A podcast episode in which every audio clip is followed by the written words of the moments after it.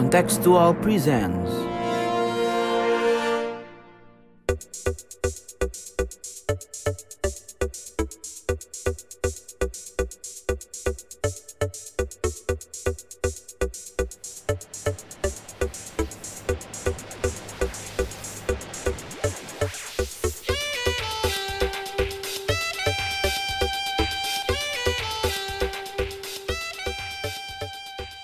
Selamat datang kembali di podcast kasual, katanya kontekstual. Hai Hmm. semua.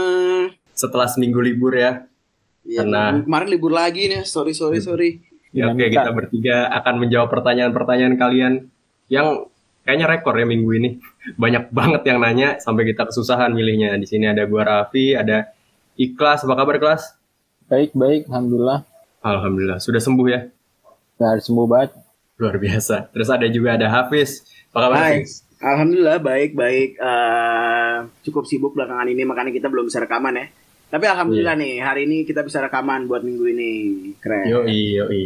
Oke, eh, thank you banget buat teman-teman yang udah nanya ke kita. Tanyaannya akan kita jawab satu-satu, tapi buat yang belum kejawab, sorry banget, tapi akan kita jawab kapan-kapan. Dan kalian bisa tanya terus ke sosial media kita, at kontekstualcom di Instagram, at kontekstualcom di Twitter. Dan kalau kalian nggak mau ketinggalan berita HI terkini, opini menarik, dan artikel ilmiah, kunjungi terus website kita di kontekstual.com. Oh ya, sama podcast Bebas Aktif juga udah ada di YouTube lagi. YouTube kita udah aktif lagi Yoi. di kontekstual. Subscribe, Mantap. like, dan lain-lainnya. Oke, kalau gitu kita langsung saja masuk ke pertanyaan. Ini pertanyaan yang pertama dari Samuel Jose 73 737. Ini pertanyaannya adalah, What to expect from Indonesia's presidency on G20 2022? Apa yang bisa kita harapkan dari kepemimpinan Indonesia di G20 tahun 2022? Gimana kelas? Indonesia jadi tuan rumah ini kan? G20 emang lagi eh, lumayan ramai lah, terutama di kalangan anak HI sama kalangan departemen HI kali ya, Raf ya. Iya. Pada Disuruh ikut. disuruh magang di sono, ramein. Nah, ya jadi eh, buat G20 sendiri kan dia emang dia eh, forum eh, besar lah buat negara-negara terbesar 20 negara terbesar di dunia itu yang eh, kemarin setelah dia di presidensi apa Saudi Arabia pada 2020 2022 ini nanti dia sama Indonesia gitu presidensinya. Nah, eh kalau gue sih sambil ya dari yang gue baca terutama eh, di G20 di G20 2022 eh, itu nanti ya bakal diadakannya di eh, Bali sama Labuan Bajo nih. Uh, asik banget. Terus dia bakal di leadnya terutama sama eh, Kementerian Koordinator Bidang Perekonomian. Nah, ini Pak Erlangga Hartarto. Nah, mungkin dari sini gue gue sih mencoba menerka-nerka aja ya kayak ini eh, arah dari G20 ya kemungkinan besar lebih ke ya post pandemic recovery gitu nanti gimana terutama economic recovery ya karena yang eh, dipimpin agendanya aja sama Menko Perekonomian dan kayak dia fokus eh, juga ke eh, apa ya ya tantangan-tantangan dunia yang global sekaligus sama eh, me- apa ya mengembrace tren-tren di masa depan kayak digitalisasi, automation dan eh, semacamnya. Kayak gitu sih. Jadi kalau gue eh, emang masih sedikit yang bahas, tapi dari beberapa yang gue tahu dia lebih fokus ke agenda post pandemic recovery. Sama juga kalau di Indonesia mungkin diharapkan juga buat mengedepankan ya agenda-agenda dari negara berkembang atau eh, developing countries di G20 ini yang emang udah berapa lama ini kebetulan ya lagi di kepalain sama negara-negara berkembang. Gitu aja sih paling G20 ya. Gak, gak magang di sana gue soalnya. Oh, gue ngeliat udah banyak nih di linknya nih eh, magang for Sherpa G20. Iya, benar. Iya, iya, Banyak benar. linknya loh beberapa teman-teman.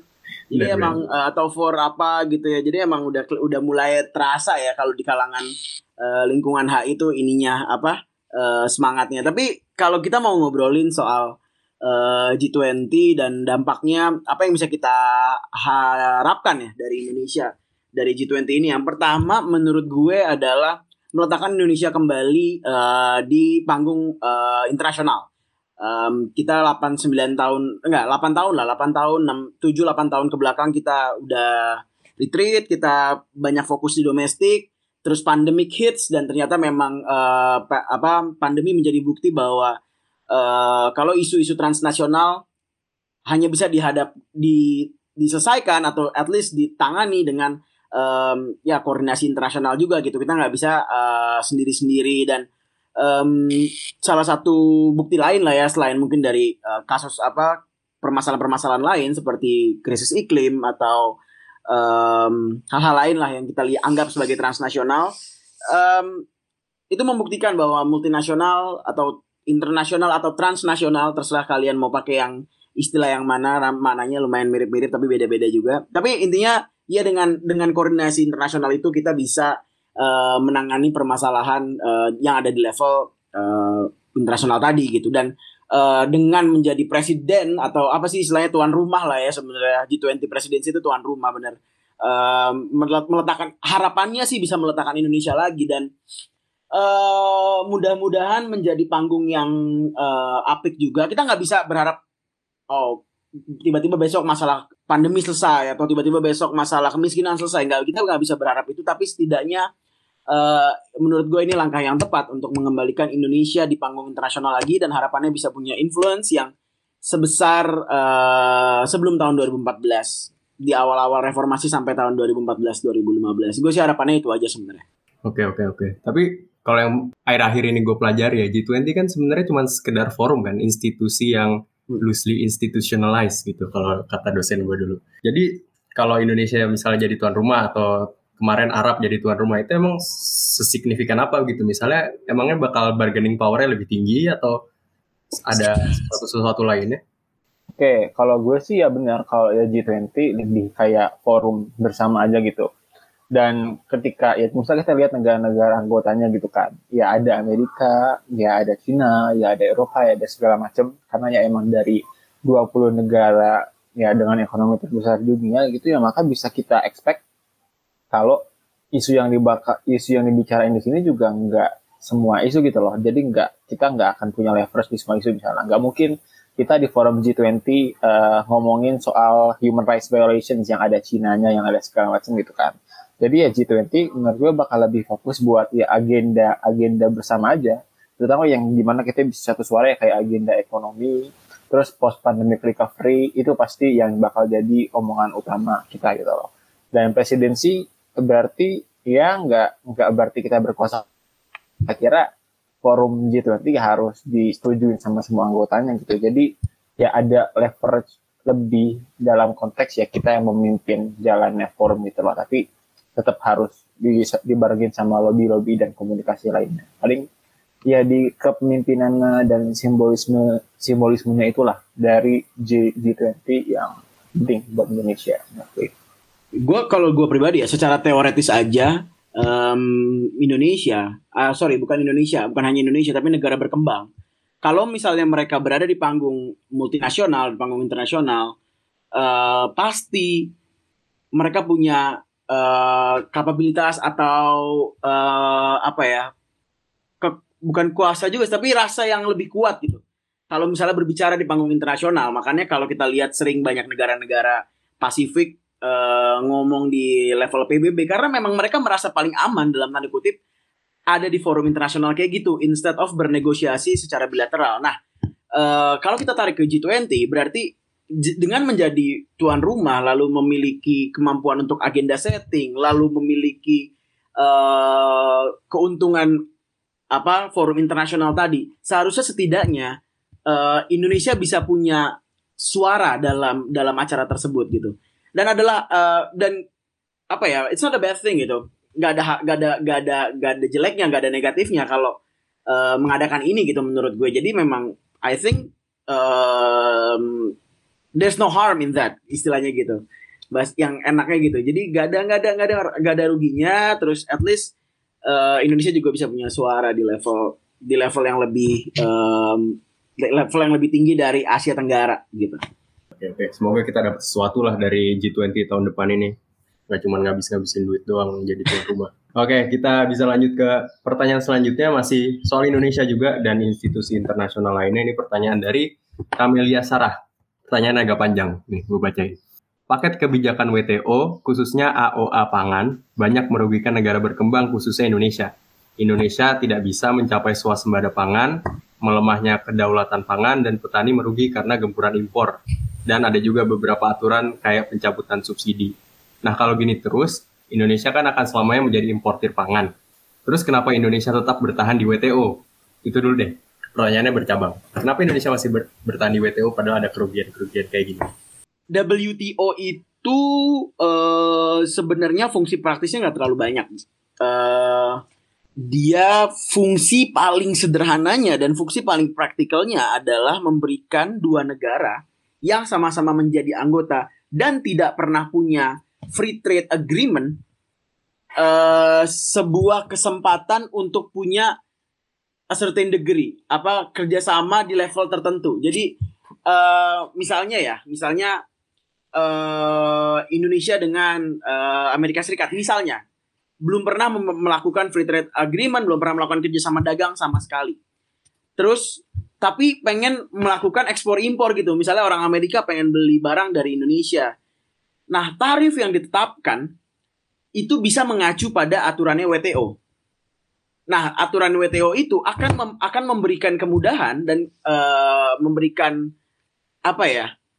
legal basis buat dua negara baik dari pihak penjual ataupun dari pihak uh, pembeli gitu ya uh, untuk memilih untuk men mencapai harga yang lebih murah daripada yang mungkin ditetapkan uh, jadi gini Oke, memang setiap negara punya level impornya sendiri, punya mau masukin bea uh, impor segini segini, tapi dua negara ini kalau misalnya belum pernah bikin FTA, ayo kita ngacu sama-sama di WTO aja yuk.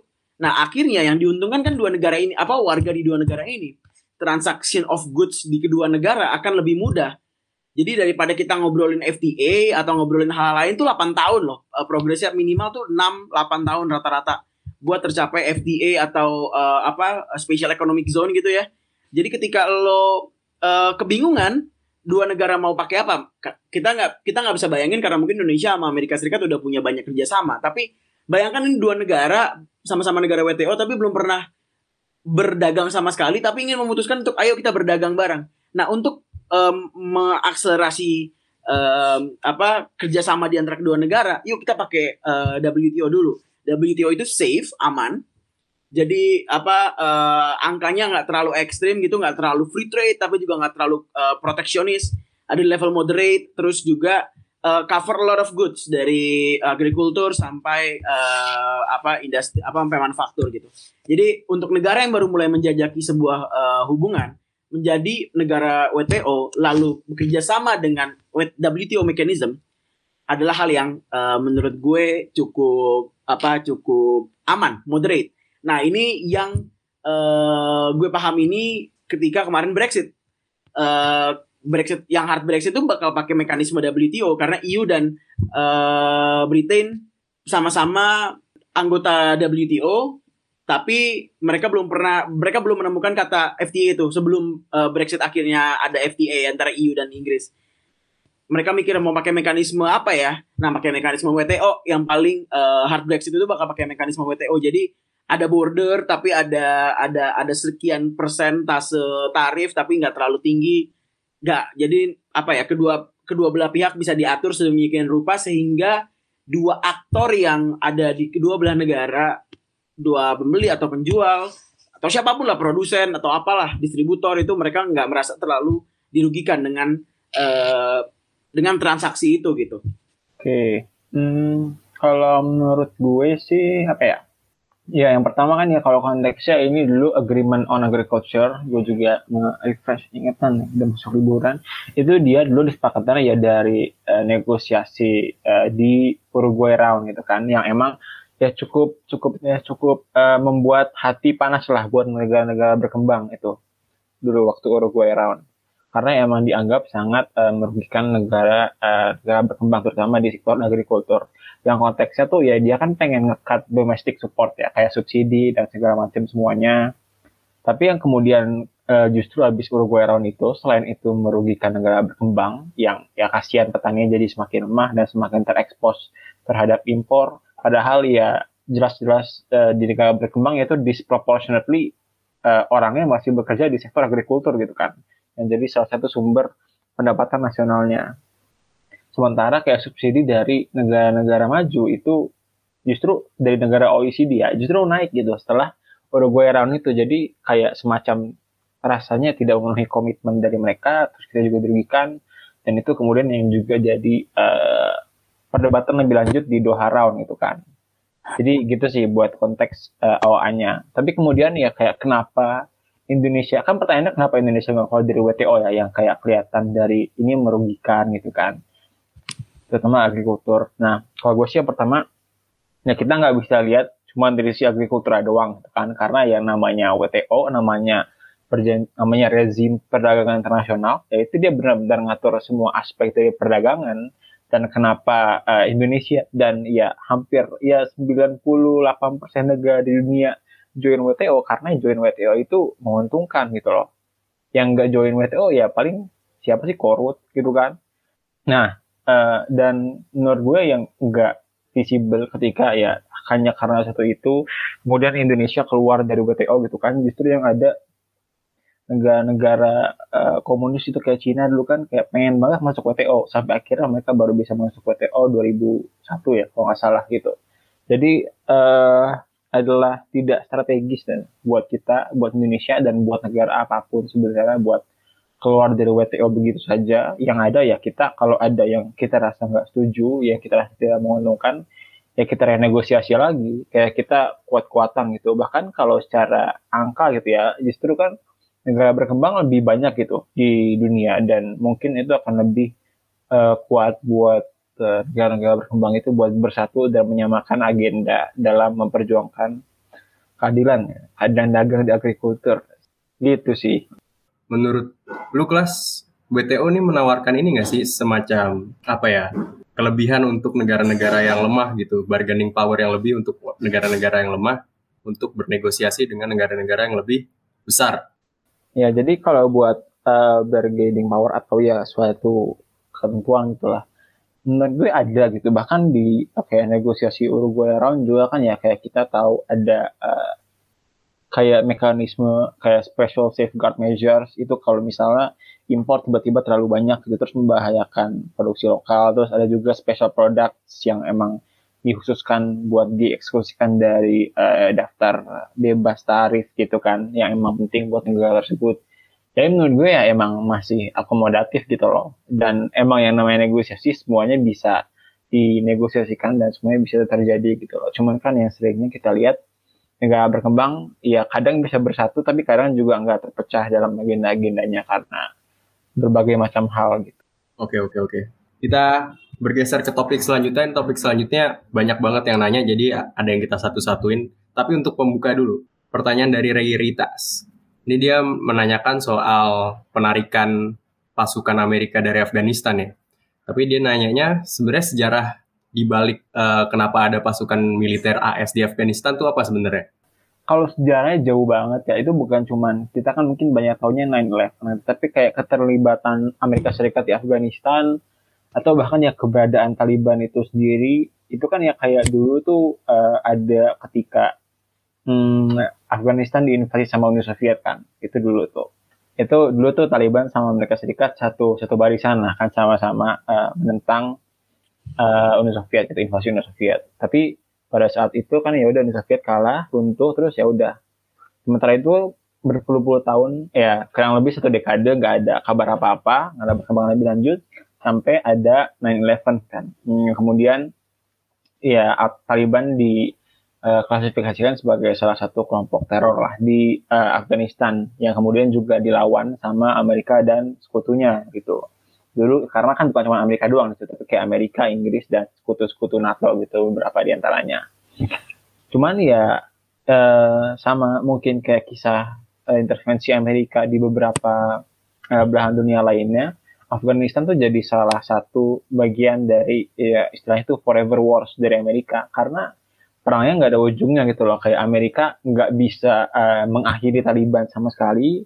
Terus Amerika juga nggak bisa meng, me, apa, mendirikan negara Afghanistan yang kuat dan demokratis dan akhirnya kayak ya bener-bener buang-buang duit aja gitu di apa di Afghanistan Amerika. Kayak dia harus tetap uh, support uh, Afghanistan dia harus tetap nyediain duit dan tentara-tentara Amerika harus mati gitu kan. Harus uh, mati bahkan bukan di tanahnya sendiri. Dan uh, semakin ke sini ya semakin lama uh, semakin banyak pendapat bahwa ya perang di Afghanistan itu bukan kepentingan Amerika gitu it's not on America's interest salah satunya ya Presiden Biden yang kemudian memutuskan ya buat narik aja pada akhirnya sampai uh, apa 31 Agustus nanti deadline-nya menarik tentara-tentara Amerika dari Afghanistan. Gitu oh, sejarahnya. Kalau si sederhananya buat gue, gue gak pernah akan pernah bisa sih menjustifikasi uh, apa intervensi ya dari Amerika Serikat ke negara mana pun. Nah, gue nggak gue nggak gue nggak suka sama kebijakan hawkish kayak gitu. But uh, in this sense gitu ya dalam konteks ini kita harus pahami bahwa Amerika Serikat tuh udah belasan tahun, udah puluhan tahun apa belasan tahun lah ya. At least di sana tuh udah dari 2001 I think. Tahu dari 2000 ya dari tahun 2000-an awal gitu. Jadi uh, presence-nya itu untuk menghadang Taliban itu udah udah tertanam gitu di sana dan uh, ya akhirnya yang terjadi sekarang uh, ketika menarik mundur karena memang banyak warga Amerika Serikat uh, yang merasa perang ini costly baik secara mental, secara material, secara uh, values apa pun lah gitu, secara gak ada gak ada untungnya gitu buat kepentingan warga Amerika Serikat. Ya makanya tarik mundur gitu kan dari Trump terus lanjutin sekarang sama Biden. Uh, bahkan dari Obama udah udah ada plan itu gitu. Jadi memang um, sekarang kita butuh kita butuh apa ya? Bukan kita sih tapi maksud gue uh, dunia internasional tuh butuh gitu. Untuk uh, memastikan bahwa Taliban itu nggak semasif ini lah. Apa nggak bisa bergerak lebih luas ini menurut gua bahaya banget sih. Ini um, ini diekspektasikan tapi orang nggak bisa ngapa-ngapain. Ini diprediksi sama orang nih uh, pas Amerika Serikat mundur terus ini terjadi tapi orang nggak bisa ngapa-ngapain. Jadi uh, ya nggak bisa dijustifikasi juga Amerika masuk ke sana waktu tahun 2000-an tapi sekarang karena udah tertanam ya lepasnya dengan buru-buru. Gue nggak bisa bilang buru-buru tapi ini lumayan cepet ya. Fasenya sekarang tuh dipercepat gitu dan ya akhirnya yang rugi ya Afghanistan lagi. Gue gue gue nggak tahu sih uh, eh, gue pribadi ya gue nggak tahu solusi yang tepat gitu untuk uh, Afghanistan. Karena kondisinya memang pelik dan sensitif kalau menurut gue. Berarti dengan ditariknya militer AS ke ditariknya militer AS dari Afghanistan apa ya deterrence untuk Talibannya jadi berkurang dan mereka akhirnya seperti pertanyaan dari Jericho Batubara, Taliban akan menguasai Afghanistan lagi dalam beberapa bulan ke depan. Ya itu tergantung seberapa kuat Afghanistan ya. Tapi hmm. kalau apa kalau misalnya lo kita ngelihat sekarang situasinya sih dalam hitungan bulan menurut gua. Kalau prediksi sih ada yang bilang enam bulanan lah. Uh, terus waktu AS masuk ke Afghanistan di awal 2000-an itu uh, narasinya adalah war on terror gitu. Berarti kalau untuk sekarang mereka narik narik pasukan berarti teroris sebagai musuh dari Amerika itu udah mulai berkurang ya ininya ya apa ya pengaruhnya udah berpindah musuh kah atau gimana? Bukan bukan gitu sih gue nangkepnya kalau Taliban hmm. ya masih di dianggap sebagai kelompok teror masih karena ya dia kayak emang melakukan teror kan dalam eh, serangkaian aksi-aksi yang paling baru ini aja cuman nggak ke tentara AS karena ada kesepakatan. Nah, cuman ya kayak tadi gue bilang kayak uh, the war in Afghanistan is no longer in America's interest gitu, eh of American interest. Jadi kayak bukan lagi kepentingan buat Amerika gitu, kayak ya kita ngapain lagi di sana gitu perang. Emang kita nggak ada goals yang mau kita capai gitu. Yang ada kita malah ngabisin duit sumber daya dan pikiran kita juga buat Afghanistan oke okay, oke okay, oke okay. kalau gitu kita bisa lanjut lagi ke Pertanyaan selanjutnya masih di Timur Tengah juga. Sebenarnya ini pertanyaan dari Yun Sukoni. Pertanyaannya adalah, apa yang menjadi kepentingan Amerika Serikat untuk menarik pasukan dari Irak? Apa mungkin AS sudah nggak tertarik lagi sama Timur Tengah dan bakal mulai konsentrasi ke Asia Tenggara dan Asia Timur mengingat dominasi China di dua wilayah tersebut? Uh, Hafiz? Um, it's not even partially true menurut gue. Meskipun ada elemen kebenarannya di situ, ada elemen bahwa oh ya ada ancaman di Tiongkok tapi penarikan mundur ini tidak semata-mata bahkan ya maksudnya mayoritas alasannya itu bukan karena ada ancaman di tempat lain tapi memang tadi yang seperti udah gue bilang bahwa ada pergeseran uh, paradigma dalam melihat perang di uh, masyarakat Amerika Serikat. Uh, bahkan yang Republikan pun udah nggak hawkish gitu kan tadinya kan uh, tengah itu uh, Republikan tengah atau uh, Demokrat tengah kan sama-sama uh, hawkish ya uh, mayoritas uh, politisinya. Nah sekarang yang tengah-tengah ini uh, masih ada yang hawkish tapi sudah berkurang. Hawkish itu tadi yang mendukung kebijakan uh, apa um, memerangi uh, suatu berperang di suatu wilayah di luar Amerika Serikat dengan alasan kepentingan uh, Amerika Serikat ya tahu alasannya kepentingan uh, hegemoni Amerika Serikat tapi sekarang yang pojok kiri pojok kanannya udah nggak ngelihat itu sebagai kebijakan yang mereka dukung gitu dan um, tadi akhirnya karena kepentingan domestiknya seperti itu lalu juga dirasa uh, cost yang dibebankan kepada Amerika Serikat sangatlah besar. Bahkan nggak cuma di Timur Tengah gitu. Kalau lo lihat di Eropa, Amerika Serikat menarik menarik apa uh, tentaranya gitu dari Jerman terutama sampai sempat uh, waktu era Trump dikritik sama kan kanselir Merkel. Karena karena memang itu paradigmanya sekarang. Karena itu memang itu yang di, yang menjadi paradigma dominan bahwa Amerika Serikat udahlah kita kurangin aja. Uh, mungkin akan berdampak pada hegemoni Amerika Serikat dalam tanda kutip ya. Sebagai negara apa uh, apa istilahnya sih uh, night watcher apa istilahnya tuh? Watchdog gitu misalnya. Atau yeah. negara pokoknya negara negara yang uh, mengawasi dunia negara polisi dunia gitu. Udah udah berkurang akan berkurang dampak itu gitu. Tapi kalau kosnya bisa dialihkan ke uh, apa kesejahteraan untuk di warganya sendiri gitu pasti ya warganya akan pilih itulah uh, rationally. Jadi memang paradigma itu bergeser. Dan um, kalau kita bisa lihat di uh, Tiongkok gitu ya misalnya. Uh, kita ngomongin Laut Cina Selatan, kenapa tadi gue bilang nggak ada nggak ada hubungannya, maksudnya ada tapi dikit gitu, nggak terlalu terlalu farfetch gitu, terlalu jauh. Kenapa? Karena toh yang datang ke Laut Cina Selatan sekarang tuh belum Amerika Serikat per se gitu, masih masih apa aliansinya gitu, masih Australia, masih Jepang, uh, to some extent mungkin India juga udah mulai dibangunkan gitu ya.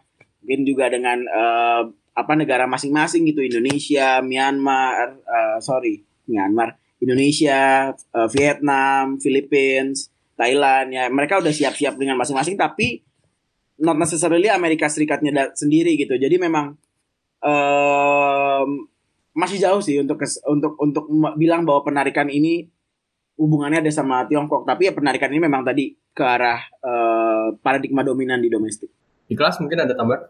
Oke, okay, kalau gue uh, sebenarnya ya meskipun fenomenanya mirip ya kayak penarikan uh, pasukan dari Irak juga, terus ya kayak less involvement in the Middle East, tapi ya ada sedikit beda gitu kan sama Afghanistan. Kalau Afghanistan ya dia kan agak agak agak jauh dari Middle East ya dan secara geopolitik geopolitically emang bukan Middle East gitu, tapi lebih ke uh, Asia Selatan meskipun tetanggaan. Nah, kalau dari dulu, kalau uh, gue sih ngelihatnya, hmm, emang kalau Middle East ini dari dulu emang is always a hot mess gitu loh dari American foreign policy. Jadi ya siapa yang mencoba kayak intervensi atau mencoba melakukan uh, diplomatic breakthrough di Timur Tengah itu dari presiden-presiden Amerika, ya rasanya agak jarang gitu loh dia tuh menemukan kayak suatu kesuksesan atau ya suatu kesuksesan yang berarti gitu kan. Kalau dulu mungkin pernah ketemu, pernah nemuin uh, antara pemimpin Israel sama Palestina, tapi kayak kemudian akhirnya nggak kunjung dihasilkan uh, everlasting peace kan. Pun kita lihat ya dari recent uh, contoh-contoh terbaru ya kayak Obama atau Trump juga nggak ada foreign policy achievementnya gitu di Timur Tengah. Jadi kalau dari yang gue baca juga sih, emang visi dari foreign policy Biden itu not to get to involve in the Middle East karena nggak nggak ada jalan keluar yang jelas banget gitu loh untuk uh, apa namanya mengakhiri ya segala per segala kesulitan di uh, Timur Tengah gitu. Jadi kayak Amerika will stay stay, in, stay involved gitu ya kayak ada alliance-nya kan ya ada Israel, ya ada Arab Saudi, ya ada negara-negara teluk lainnya. Tapi ya paling enggak nggak kayak involved on the ground banget kayak di Irak atau di Suriah kan juga udah enggak sekarang. Nah itu menurut gue yang akan coba dihindarin sama pemerintahan Biden karena ya nguras energi sementara yang benar-benar jadi tantangan sekarang, menurut gue sih ada cukup ada kaitan ya, yang benar-benar jadi tantangan sekarang emang China and its friends gitu loh. Nggak China nggak have friends ya, sebenarnya China aja gitu. Nah, dan ya udah the rise of China, mungkin Amerika bisa lebih uh, poor again its uh, apa ya, sumber dayanya manusianya gitu ke ya Asia Timur dan Southeast Asia gitu. Kayak ya kemarin-kemarin juga sempat apa sih ya ada kapal kan di Laut Cina Selatan gitu ya kemudian sempat tegang sama Cina tapi udah itu. Dan juga ditambah sekarang ada usaha kuat uh, dan usaha-usaha lainnya ya untuk contain China gitu contain the rise of China. Jadi ya kayak gitu sih. Oke oke oke oke. Kalau gitu kita bisa bergeser ke pertanyaan terakhir. Pertanyaan yang sangat aktual yang sangat cocok dengan vibes vibes kita kali ini Pertanyaan dari Ahmad Adiat. Pertanyaannya adalah bagaimana Olimpiade memengaruhi geopolitik suatu negara? Silakan Hafiz. Olimpiade kalau kita ngomongin di era Yunani kuno mungkin memengaruhi uh, city state ya di Athena wah semua rakyat mendengar uh, ke, apa menang terus oh bangga bersorak gitu kan bersorak gitu kan atau mungkin sampai era perang dingin pun uh, memenangkan um, sebuah olimpiade gitu ya menjadi sebuah pride atau kebanggaan yang luar biasa yang mungkin bahkan bisa shift meng apa ya merubah semangat dalam menghadapi perang dingin tersebut gitu. Karena apa? Ada semangat nasionalisme. Apa sih yang dibakar dari olimpiade kan nasionalisme patriotisme itu gitu kan. Betul. Uh, jadi ketika ketika Olimpiade menang di atas misalnya saat itu uh, apa di atas Uni Soviet atau Uni Soviet emang ikut ya Olimpiade gue gue nggak tahu sih sejujurnya. Ikut, Tapi maksudnya ikut, ikut, ikut eh, lah ya. Dulu ikut ikut. Ikut kan. Nah maksud gue uh, ya ya udah gitu bangga banget. Tapi tapi maksud gue gini.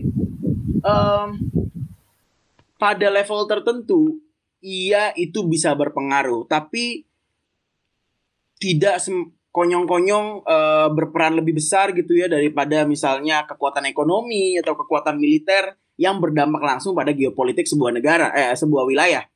Jadi ketika lo ngomongin wah dengan memenangkan uh, kejuaraan olimpiade atau misalnya dengan Korea Selatan dan Korea Utara bersatu di uh, timnya di olimpiade atau di Asian Games kayak kemarin di Asian Games kan wah ini akan akan akan menyatukan Korea ya nggak sejauh itu gitu karena pada akhirnya keputusan uh, decision making diambil di level politik dan kekuatan dihitung dengan kekuatan ekonomi dan kekuatan militer. Jadi mungkin manis gitu ya ngelihatnya, mungkin pesannya sampai uh, bahwa oh kita lebih kuat gitu secara olahraga. Tapi kalau misalnya pada akhirnya ya secara kekuatan militer atau kekuatan ekonominya lebih lemah, ya itu yang lebih mendefinisikan uh, apa mendefinisikan sebuah wilayah gitu, sebuah geopolitik di sebuah wilayah dan gue nggak pengen apa ya me, me, melemahkan semangat kita semua menonton Olimpiade ya. Maksud gue, gue oh, udah nggak usah nonton Olimpiade jadi enggak. Gue juga masih menikmati gitu pertandingan-pertandingan di Olimpiade. Tapi poinnya adalah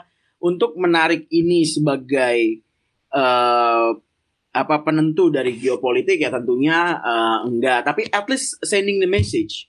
Poinnya kan itu kan, kayak tadi G20 sending the message. Uh, gimana caranya kita terlihat sebagai tuan rumah yang baik, sebagai negara yang capable menjadi pemimpin di tingkat internasional. Mungkin dampaknya nggak straight, nggak langsung, nggak direct gitu ya, tapi menunjukkan sesuatu gitu, menunjukkan kekuatan, menyampaikan pesan patriotisme, menyampaikan pesan nasionalisme, menyampaikan bahwa kita adalah negara yang hebat gitu, bisa mengalahkan negara lain. Itu pesan. Nah, untuk sending the message, ya Olimpiade berhasil, Olimpiade bisa gitu. Makanya Korea mau bergabung di level Olimpiade gitu ya, atau di level Asian Games uh, karena ingin menyampaikan pesan bahwa kita satu Korea loh meskipun uh, ada level politik yang masih belum bisa disettle gitu di, diselesaikan. Tapi pesan itu yang penting kan. Tapi ya balik lagi uh, untuk menyelesaikan permasalahan geopolitik atau mengubah dinamika mengubah balance dari sebuah geopolitik ya kita harus balik lagi diskusi soal kekuatan ekonomi kekuatan militer dan mungkin uh, apa kekuatan uh, budaya ya dari sebuah negara gitu. Sip, sip, sip. Kalau lu kelas? Ya, kalau gue cukup sependapat sama Hafiz. Jadi kalau misalnya Olimpiade ini uh, dihadapkan dengan geopolitik ya lucu-lucu lah kelihatan kan kayak games-games, kompetisi-kompetisi. Padahal yang kalau kita ngomong geopolitik kompetisinya serius serius gitu kayak kompetisi antar negara dan ya bisa uh, apa namanya mempertaruhkan ribuan bahkan jutaan nyawa gitu loh kalau kita bicara soal geopolitik. Tapi nggak bisa dipungkirin juga bahwa ya ada kayak ya track record juga di sejarah bahwa Olimpiade itu jadi salah satu arena persaingan geopolitik dari zaman Yunani kuno dan lebih lagi kalau yang kontemporer di zaman perang dingin gitu kan ya ketika ada saling boykot lah antara Uni Soviet, Amerika Serikat dan lainnya itu berpengaruh. Tapi ya pada akhirnya Olimpiade tuh lebih kayak ya alat untuk mereproduksi nasionalisme gitu loh. Emang kalau menurut gue sih Olimpiade tuh kuat di simbolismenya, di apa namanya, baik buat negara atau dalam konteks ini bagi sebuah wilayah gitu geopolitik kan.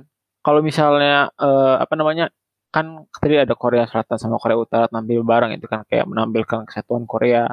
Misalnya kalau EU tampil sebagai satu tim gitu kan bisa jadi itu lebih me, apa me, apa namanya menonjolkan kesatuan EU meskipun nanti medali yang dimenangin sama Eropa jadi dikit sih. Uh, tapi ya kayak gitu sih menurut gue lebih ke simbolisme yang ingin dipresent di Olimpiade tuh kayak gimana. Jadi ada kaitannya mungkin dengan arah-arah geopolitik dengan uh, angin-angin uh, kompetisi di level dunia yang ada tuh kayak gimana tapi bukan penentu dan bukan yang mempengaruhi secara signifikan terhadap kondisi geopolitik gitu loh. Oke oke oke. By the way kalau kalian mau denger lebih jauh lagi soal sporting mega events kayak ini dengerin podcast bebas aktif yang bareng, bareng Aun Rahman tuh itu bagus. Wih, ada, ada, ada ulasan yang lumayan panjang karena sporting mega events kan sebenarnya ajang gagah-gagahan ya ajang hmm. nunjukin karena menyelenggarakannya apalagi sebagai tuan rumah itu mahal dan nggak gampang mahal banget malah jadi kalau uh, antara lu berhasil banget atau lu gagal banget dalam menjadi tuan rumah suatu sporting mega events dan akhirnya menjadi ajang pamer doang. Gitu. Oke, berarti pertanyaan soal olimpiade tadi dan geopolitik tadi menutup episode kasual kali ini. Terima kasih teman-teman yang sudah mendengarkan dari awal sampai akhir. Jangan lupa follow podcast ini di podcast kasual di Spotify dan platform podcast lainnya dan follow sosmed kita juga di kontekstual COM. Gue Raffi, Ikhlas, dan Hafiz undur diri dulu sampai jumpa di episode selanjutnya. Oke, okay, mantap. See you.